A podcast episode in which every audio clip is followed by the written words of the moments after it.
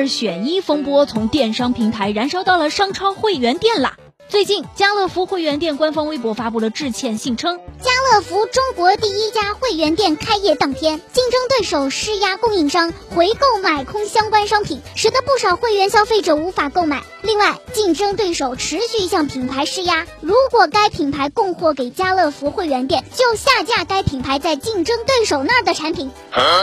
家乐福道歉信中所说的竞争对手，指的就是沃尔玛旗下的山姆会员店。随后，盒马 X 会员店也表示正在遭受类似的待遇。他们与家乐福会员店将在采购层面保持密切的沟通，共同努力破解目前正在面临的局面。对于此事，沃尔玛方面有所回应：山姆会员注重合法合规经营，我们欢迎良性竞争。同时，我们也大力呼吁和倡导业界企业应注重自身特色的开发，不断对商品和服务进行创新。商品复制和同质化竞争，真正损失的将是广大消费者的利益呀。